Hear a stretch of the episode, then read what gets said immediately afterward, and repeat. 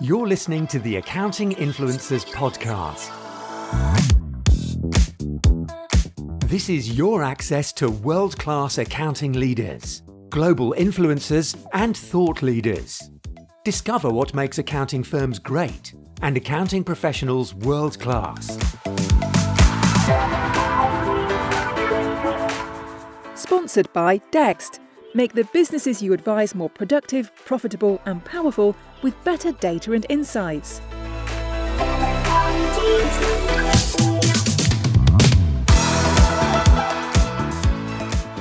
It's the Accounting Influencers podcast with me, Rob Brown. We bring you special guests from the world of accounting and fintech to tell you what is happening and, most importantly, what is working.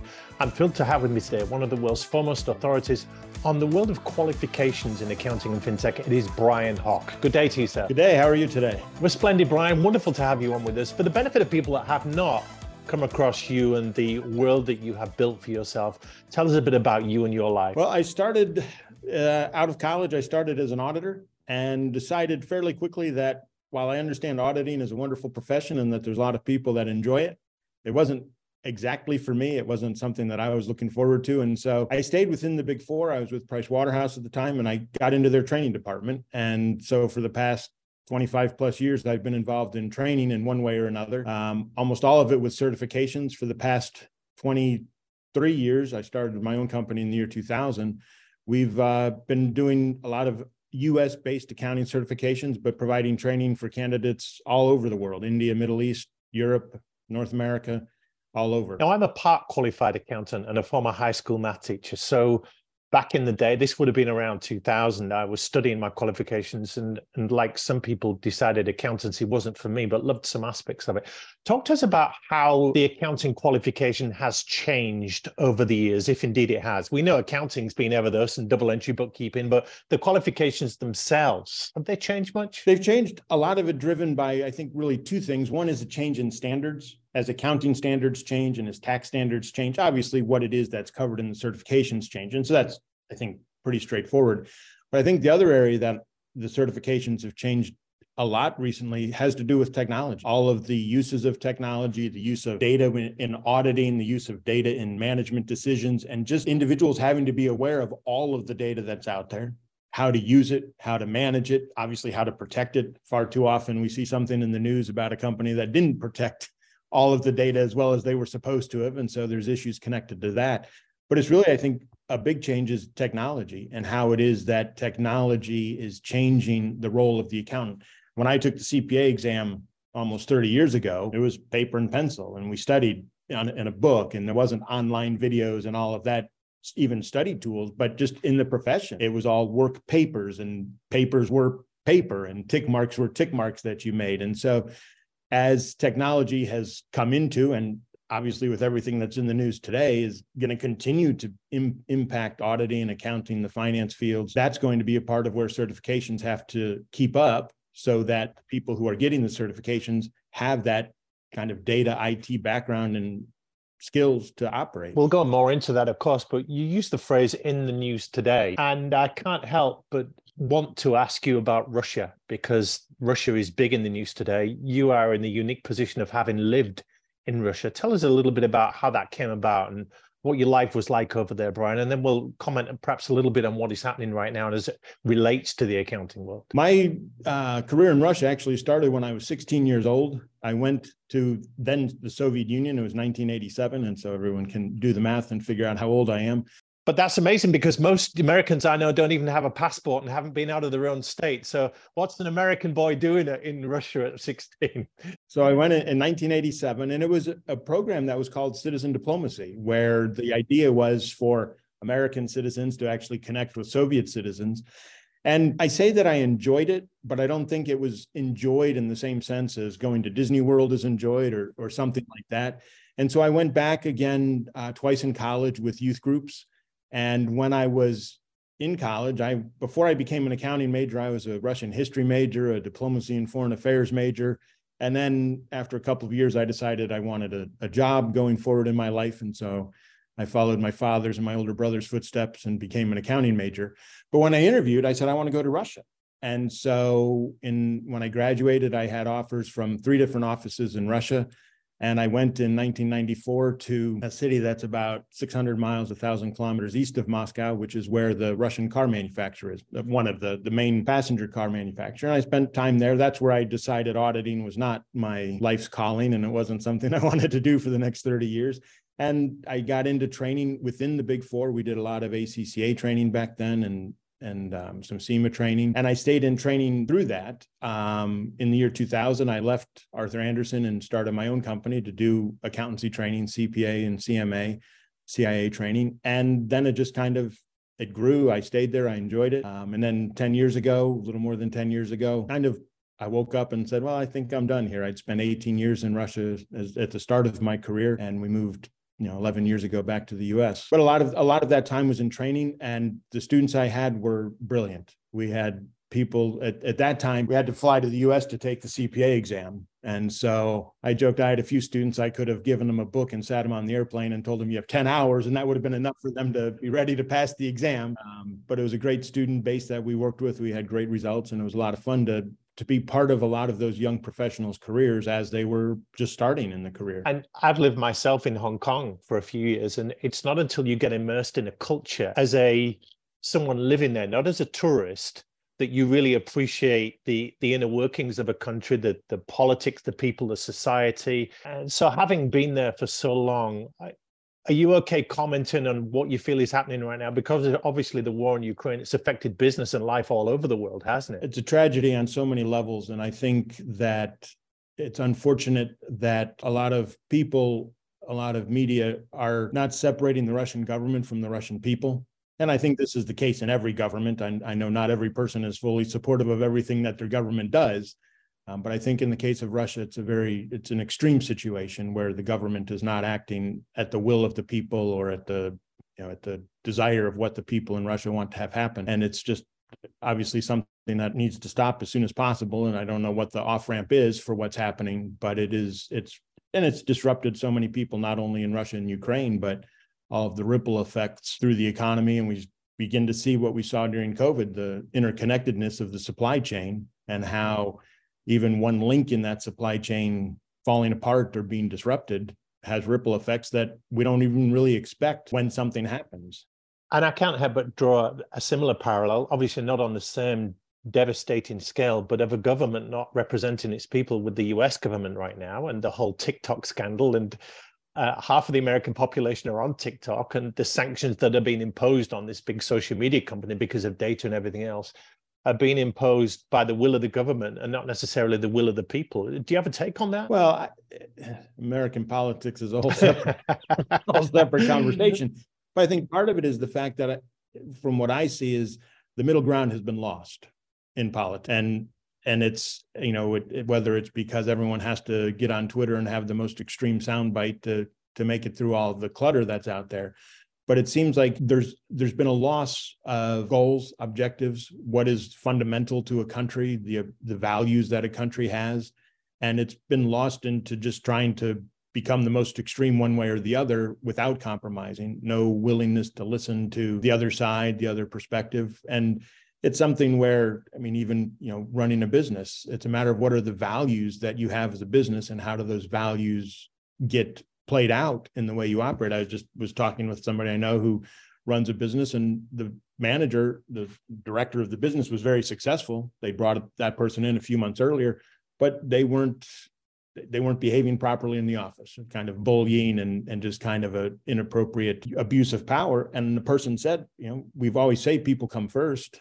And so we have to make a decision. Are we going to actually have our people come first or are profits going to come first? Um, and I think that's kind of what's happening, what's been lost in politics. We don't have a value that we're trying to achieve. And you and I may have different ways of achieving it, but we both agree on what it is we're trying to achieve. It seems like we've lost a discussion of what the goal is and we get lost in an argument about how to get where nobody really agrees where we're trying to even go. In the UK here, we used to laugh at American politics and saying uh, how you clowns had really got it wrong, but we are really making a mess of things over here right now. So you have not got the monopoly on crazy politics. Well, and I think too, part of it is if you look at what happens to politicians, it raises the question of who wants to become a politician, who wants to get into that where everything you do is criticized by half the population.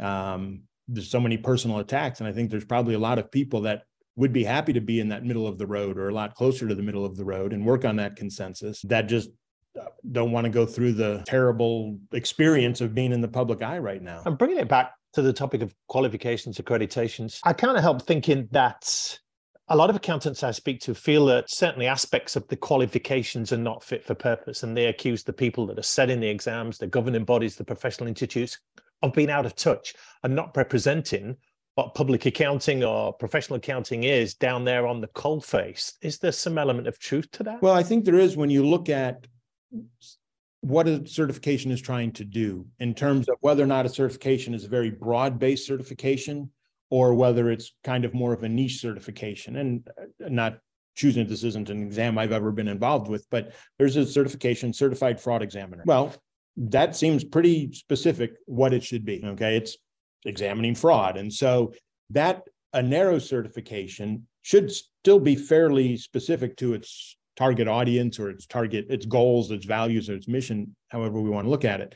But when you start getting into more broad-based certifications that are what people do right out of university or while they're in university, and so CPA, ACCA, CIMA, different kind of broader based ones, yeah, there is there is going to be part of that certification that nobody's ever going to use. You know, I, I passed the CPA exam 30 years ago. One of those exams was US tax. Well, the tax code today is significantly different than it was 30 years ago. And so any element of a certification that deals with tax is going to kind of be outdated 6, 12, 18 months after the person passes that exam. And so it's important for the certification to maintain kind of job awareness, what it is that is happening in the world. One of the exams I'm involved with CMA, Certified Management Accountant, they're in the process of doing their job survey where they go out to all the members everybody anybody has the opportunity to share what do you do in your job essentially and that they're able to then take that information and see what it is that people are doing where things are going what the trends are and that's where more IT shows up in certifications if there's a certification now in accounting or finance that doesn't cover data analytics and the use of all of that data, yeah, they they've failed to stay as current as they probably should be with what it is that people are doing. I remember my days as a maths teacher, Brian, where I'm say teaching the children Pythagoras and right angle triangles or some algebra and and the kids are very naturally asking, so why are we doing this? We're never going to use this in real life. It's not applicable to what I'm going to be facing out there. And some accountants do level that accusation that how relevant is this, what I'm doing right now, to what's going to be happening out there in the real world? And they've got a point to an extent, haven't they? They do. And again, this comes back to when you have a job that is very narrow in what it does. And, and, part of the way I look at this is that the larger the company you're in, most likely the more narrow the scope of your job. If you work for a huge company, you might be in accounts receivable.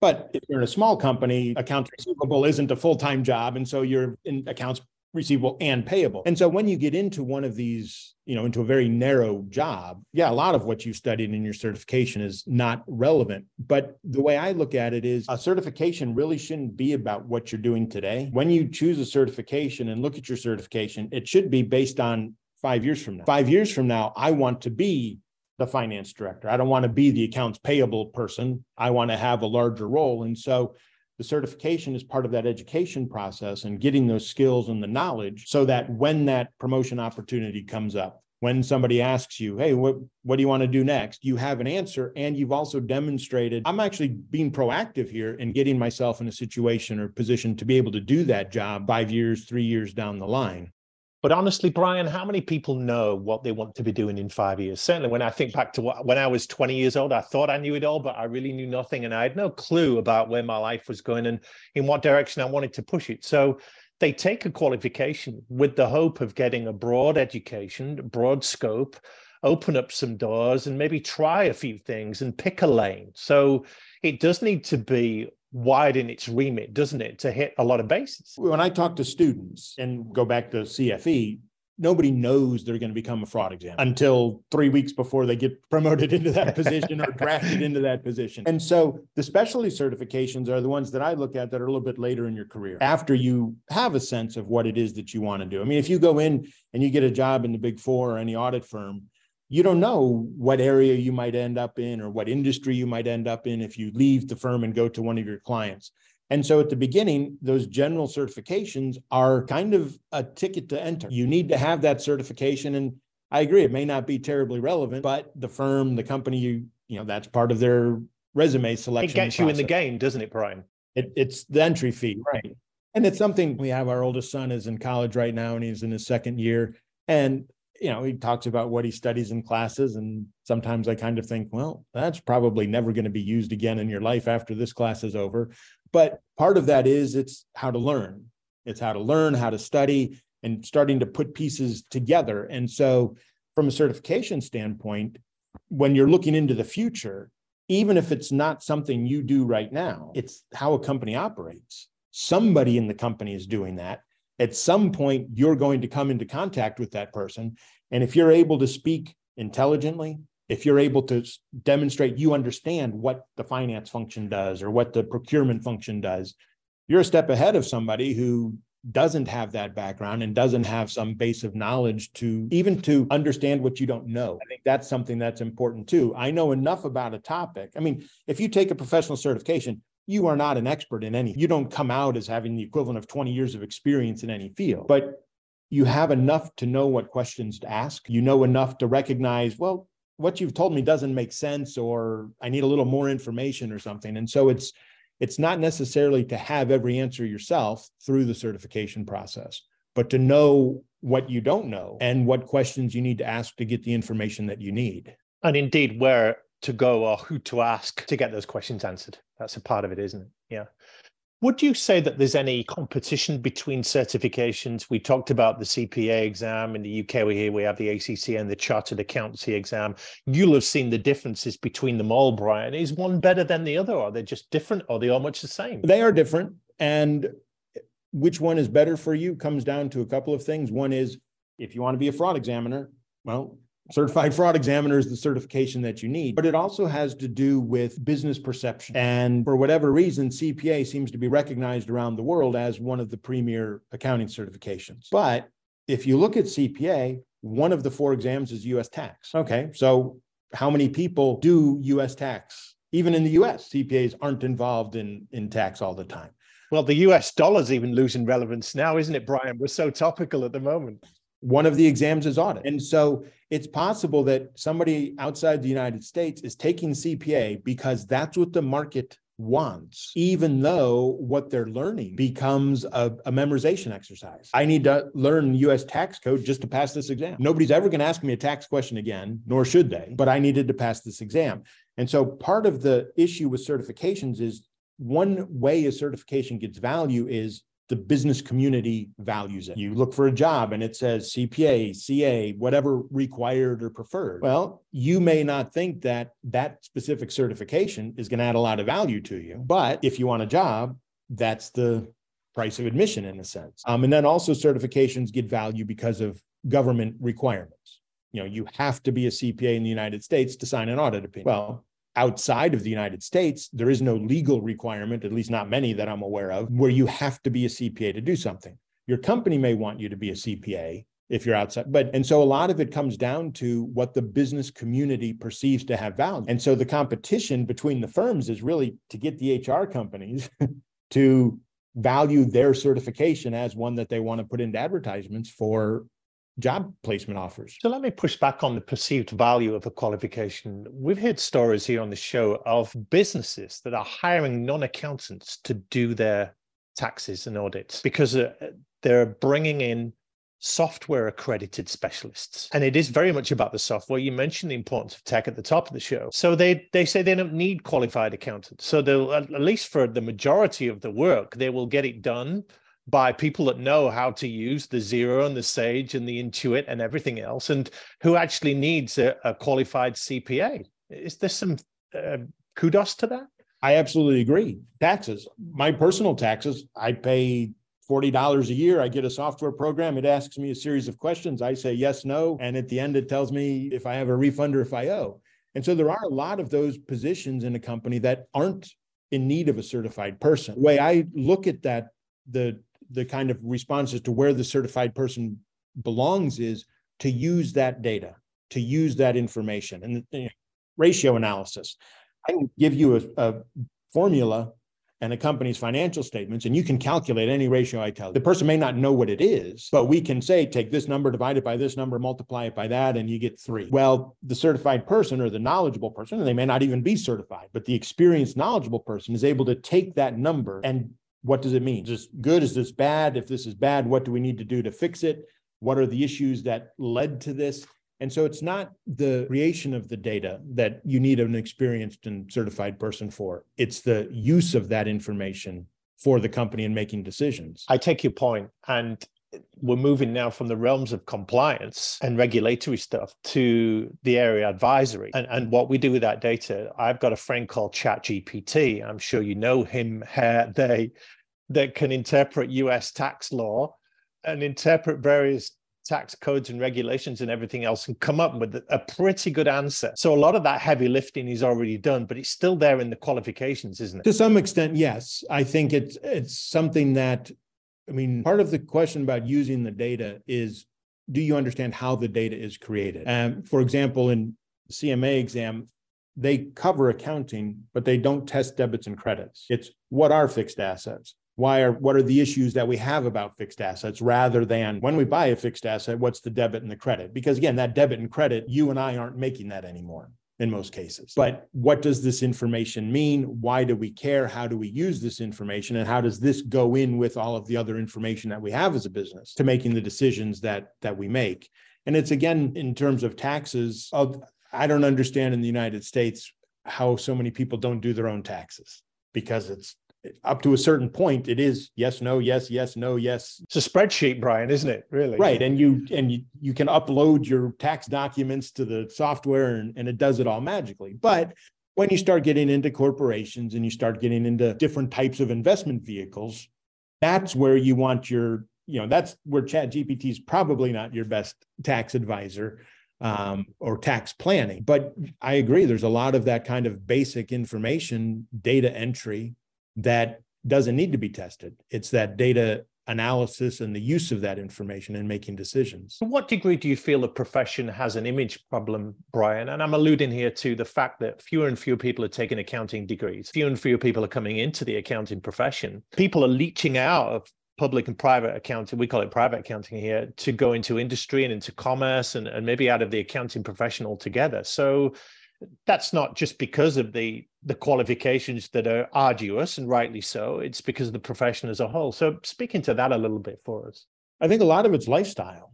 And the perception is that if you go and work for the big four you know you're you're going to work however many 60 80 hours a week during busy season and busy season keeps getting longer and longer for whatever reason. Yeah. In the us part of the problem is to take the cpa exam you need to have a master's in accountancy so it's a five year degree. And so said my son's in college.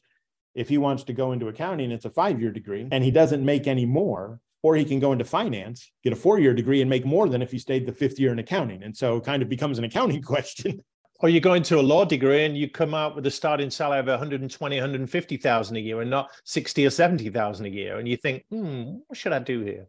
But I think I think part of it too is lifestyle, just in terms of the perception and people are realizing that you know i don't need to spend all that time for three years working 80 hours a week. The upside isn't there. And there's other alternatives going into industry. One of the things whenever i speak to students i say you know you want to follow your passion well your passion might be music and maybe you can't sing or play an instrument but you love music. Well the music industry has accountants. The music industry has finance people.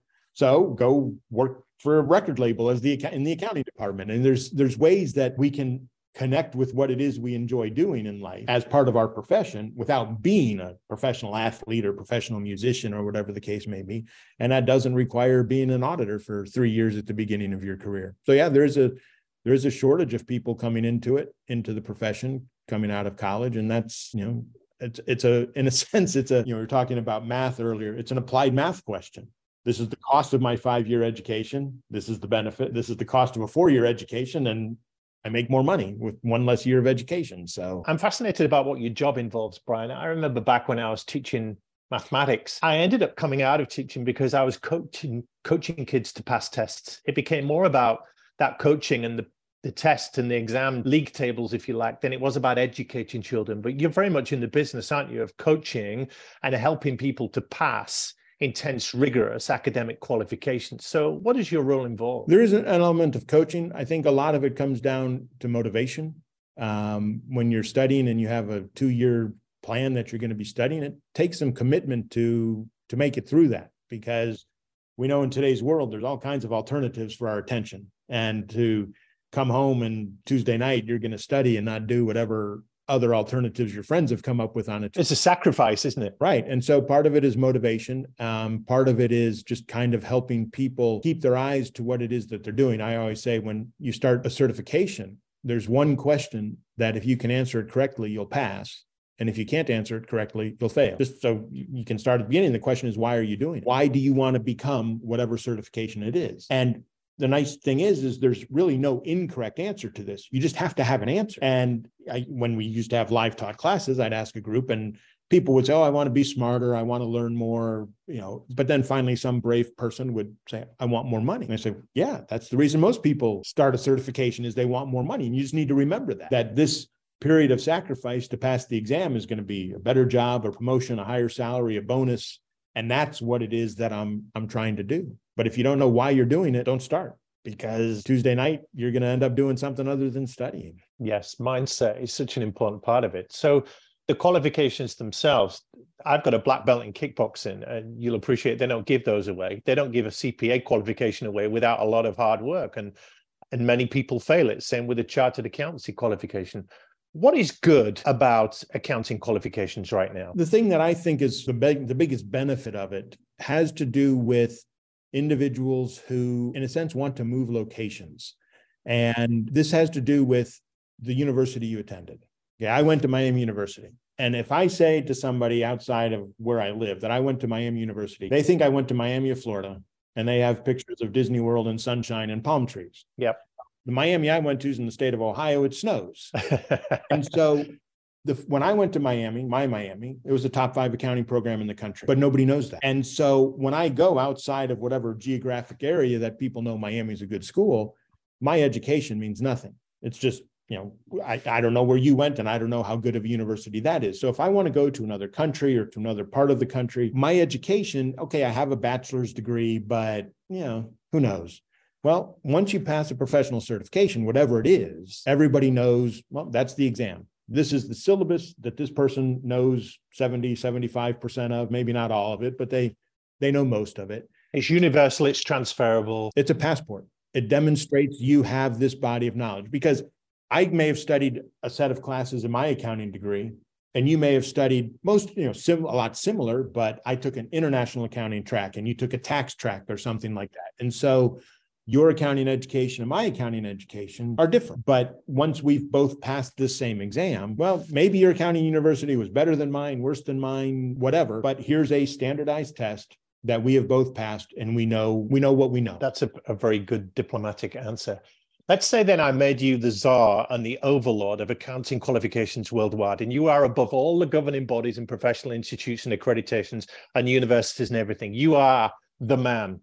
So I'm hiring you for this job. If you get it, you start Monday. What would be one of the first things you would want to put right, Brian? I'm not going to make any friends with my students or people, and I would I would make the exams harder. Now that's interesting. I understand that multiple choice is easy to grade and quick to grade, and it doesn't require people to read it. But to me, there needs to be an element of whether you call it a case study or something, but where you bring the knowledge from different parts of the exam together. Has that been eroded from qualifications, Brian, over the years? Some, yes, I think. Um, some are only multiple choice that I know. Some have some element of writing in it, but it's a smaller. I, I don't want writing from the standpoint of do you know where to put commas and can you spell every word perfectly and all of that, but just the the, the bringing together information outside of a multiple choice question. And and are are you able to you know and maybe even questions where there's not a right answer but you know explain why what do you think the company should do? What's the strategy that the company what are the things that the company needs to take into account? And so those large case study competitions that universities have and the I'd like to see more of that within the exam and not as much of a and less of a reliance on multiple choice questions. And I understand there's great science behind them and they're and it's not just a random question that somebody's created, but I would like to see more of a synthesis of all of that information that an exam covers into a, a more comprehensive approach. That's a very honest answer. And uh, talking to some of my friends in education, there's certainly an accusation that A levels, which is the main qualification in the United Kingdom, you would call it high school over there in the US, but we we go very deep with three or four subjects. That those A level exams that you come out with at 18 have become easier, and the reason for that is because grades have become higher, and, and some say it's because the exams have become easier. Another say it's because the study habits now and the online tools and the videos and the YouTubes and everything else and the way we teach and the way we learn and the coaching has become more prevalent. Is there any truth in accounting qualifications becoming easier or pass marks going down or more people qualifying? Well, I think for most exams, the pass rate stays fundamentally the same. Okay. Now, I understand it may go from 45 to 48 or I mean, but but it kind of bounces around that 45 to 55 percent. But I think well, when I took the CPA exam, it was four exams and I had to go two exams on Wednesday and two exams on Thursday. So it was 16 hours of exams over two days. Now it's one exam at a time. You take one exam, then you study for the next exam. And you, and so is that easier? Did they make the exam harder because you now don't have to study for four at the same time? Um, and so with a pass rate too, you know, you can have a target pass rate that you want to achieve as an organization and, and get to that. I think it's it's a question that's a very valid question is in terms of what we expect from students, even here in high school, college. Um, I, you know, I said my son's in college, and uh, I guess I'm now old enough to be one of those people that says when I was young. But I, it seems like there's a slightly different uh, requirement for exams and accounting exams than I remember when I was in college. And so, you know, it, it, different culture, I guess, different way that students learn and what we expect of them probably starting very early in their educational career. The younger generation you see coming through, if you were to advocate a more rigorous case study based approach to examinations how would that go down? That would be a tough sell wouldn't it? If it proves to be more difficult i what i would like to do by making it diff- more difficult is to separate people who've just memorized yes. the in the bullet points. I, I want the test to be more than just the bullet points. And this is one of the things when we with our materials, we try to make it so that we want you to understand the concepts. I don't want to give you a mnemonic device that these are the five words you need to know. I want you to know what those five words mean, what those five words represent, why we have those five words, and not just in the multiple choice question. Like, oh, that one's not one of the five words I memorized, so therefore it must be right answer, or oh, there's only one of the five words. I want it to be, tell me about those five words. What's the why is that number important? Why did we learn these five words? And so I, I would like to think that for students who have taken their preparation seriously, it, it really doesn't change their result. But for students that are just trying to, I'm going to memorize the the fewest things I need to memorize. I'm going to hack it. Yeah. to, to just try to, you know, maybe I fail, but I, if I get lucky on this one, or I'll either get lucky this attempt or the next one, and I'll make it through. Yeah, that's very fair. Brian, this has been an excellent conversation on the world of qualifications as it pertains to the accounting world. A couple more questions to finish off. We will put on your our show notes, HOCK International, HOCK Training, the stuff that you do. Uh, but for the benefit of people that go to your website, what kind of things would they see, and how can you help them? We help people right now pass the Certified Management Accounting exam, which is, as the name indicates, management accounting. There, as I said, it covers some fine, very good business certification. If you're an entrepreneur, if you're running your own business, this is what you need. We also have certified internal auditor um, materials, helping people who want to get into internal audit, who are who or who are already in internal audit. We are going to be rolling out probably by the time this gets made out, posted, uh, enrolled agent, U.S. tax certification, and we're just looking to kind of build out a library of the support that we can provide to professionals um, a growing library of exams. We've been doing it for 20 years now, and we've enjoyed every minute of it. And we're looking to to build out. We've done CPA in the past. We might be doing CPA again in the future. Um, but it's just a matter of helping. And and also, one of the things I tell people is if you talk to me about what exams you should study, I'm very likely to tell you not to study one of the ones I have material for. Because if it's not what's going to serve you in your career, I don't want to, I don't want you to spend your time and money on something that in two years you're going to think, what was he talking about when he told me to do this? It's it's all personal in terms of what you want to do with your career and whether or not we can help you do that. Is that a trend as well, Brian? We're seeing more and more niche specialist qualifications. Will we have the certified trusted advisor, the certified international tax specialist? And I'm making these up, but you get the idea. Well, you might not be. There might actually be those. Yeah, it, it is becoming one of the things too is that there's a lot of certifications that are essentially courses that are offered by that body that whatever body it is they've they've got a self-study course they've got their own course about you know international tax planning. I, and i apologize if there is one that does this but just an organization says oh we're going to make a course and we're going to make an exam. And when the exam is given by the same people that write the materials and it's kind of a closed circle. That's almost like a continuing education course that they're trying to make into a certification. And so the those niche certifications run that risk of just becoming a just a closed circle a closed community. But when you're talking about ACCA and cima and cpa these are programs that universities run that companies have programs that all of their staff go through or they internationally recognized and so it's a matter of those certifications are going to still be those leading certifications that businesses want their people to do because it's learning more than just one little niche thing. But yes, there are going to be all kinds of niche certificates that are created, um, partially because the internet allows those niche professionals in different countries to connect. Whereas 20 years ago, they may not have had that opportunity to connect to create a body to, to put together an exam, but now they can. And quickly, Brian, do you play in the CPE space? In the UK, we call it continued professional development, CPD. Are you in that? At this moment, no, we're not. I would expect by the end of the year, we probably will be. Because that's how qualifications stay relevant, current, up to date, isn't it? Well, ideally, that's how it is as long as the CPE continues to stay relevant to what's happening. And I think one of the things is um, you take tax. If you're a tax professional, your tax CPE every year needs to be the tax code for whatever jurisdictions it is that you're that you're working in. If you're looking at accounting or auditing, a lot of it needs to be IT based in terms of the technology, the tools, the analytics, um, just even the amount of data that's collected every day these days increases. Um, and so, yeah, CPE is important it's what makes my 30 year old CPA exam hopefully still mean something. If I, I am not licensed, I haven't maintained it, but hopefully helps that have value going forward. And you don't sit down and ask your CPA for advice and you get 30 year old advice based on when they took the exam. But yeah, that it's a, it's a an important market and one that hopefully is adding value and isn't just a again getting back to making it more difficult, not just a tick box that says yes, I sat through this webinar for 45 minutes and I answered three poll questions and therefore I get an hour of CPE or whatever the case may be. It's a bit of a mockery, isn't it? Final question, Brian. This has been fascinating.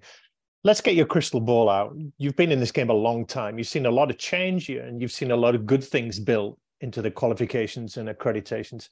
What do you think we're going to be in five, ten years? What will things look like then from what you see now? I think there's going to be a recognition that there's a lot more international connection and certifications are going to start becoming more relevant around the world and not just a national certification, but there's going to be some element of, hey, you know, international is part of business today. Um, I think I also hope that people begin to think past just the exam. Right now, I think a lot of people see their certification as I took the exam, I'm done. I'm going to do my CPE every year, tick the boxes, and put it on my business card. There needs to be a development of the profession itself and the professional organizations that you're a member of once you pass these exams.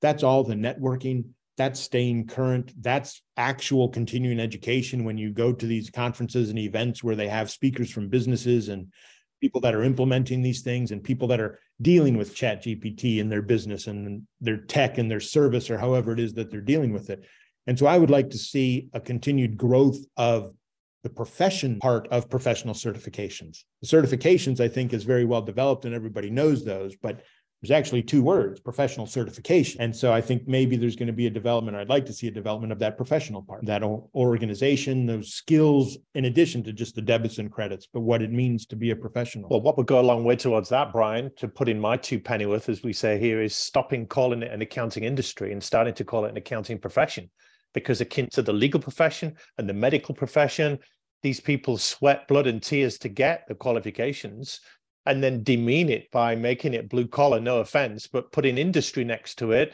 And so many influencers and people within accounting use that phrase, particularly in the US, I have to say. Well, it is a profession. And and part of being a profession is main well, one of the I look at as, as being part of a profession is you're aware that others around you are part of it and that's not just you against the world but if i'm an accountant and you're an accountant we we're connected to each other. And how what you do as an accountant will reflect a little bit on me. And, and when you see the companies go bankrupt two weeks after their audit report came out that everything is fine there's a there's a hit to the profession there that people begin to say well wait a second. They just got an audit report that said everything's fine. Two weeks later they're under. It, it i mean the ink wasn't even dry yet and there's problems and so that's part of being a profession that what happens within one part of the profession does impact both positively and negatively you know it's one of the things i say when you're whatever certification you are. The only reason that certification has value is because the people who came before you got that certification and did well. And the business community said, hey, you know, I know somebody who had that certification. They did really well. I'm going to give you the benefit of the doubt. I'm going to hire you, hoping that you share those same characteristics as the other people I know with that certification. And that whole profession is part of that. Amen to that. Brian Hock, superb message. Thanks so much for your passion and your insights today. That's been excellent. Thank you for having me.